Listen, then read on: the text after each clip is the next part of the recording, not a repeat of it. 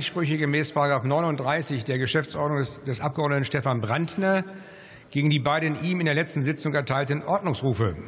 Beide Einsprüche wurden als Unterrichtung verteilt. Der Bundestag hat über die Einsprüche ohne Aussprache zu entscheiden. Wir kommen deshalb gleich zur Abstimmung. Zunächst Zusatzpunkt 21. Wer stimmt für den Einspruch?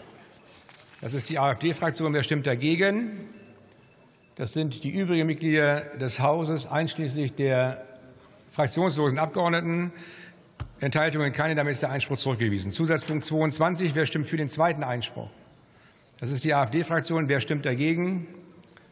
Das ist wiederum die restlichen Mitglieder des Hauses, ähm, einschließlich der fraktionslosen Abgeordneten. Enthaltungen keine. Der Einspruch ist damit ebenfalls zurückgewiesen.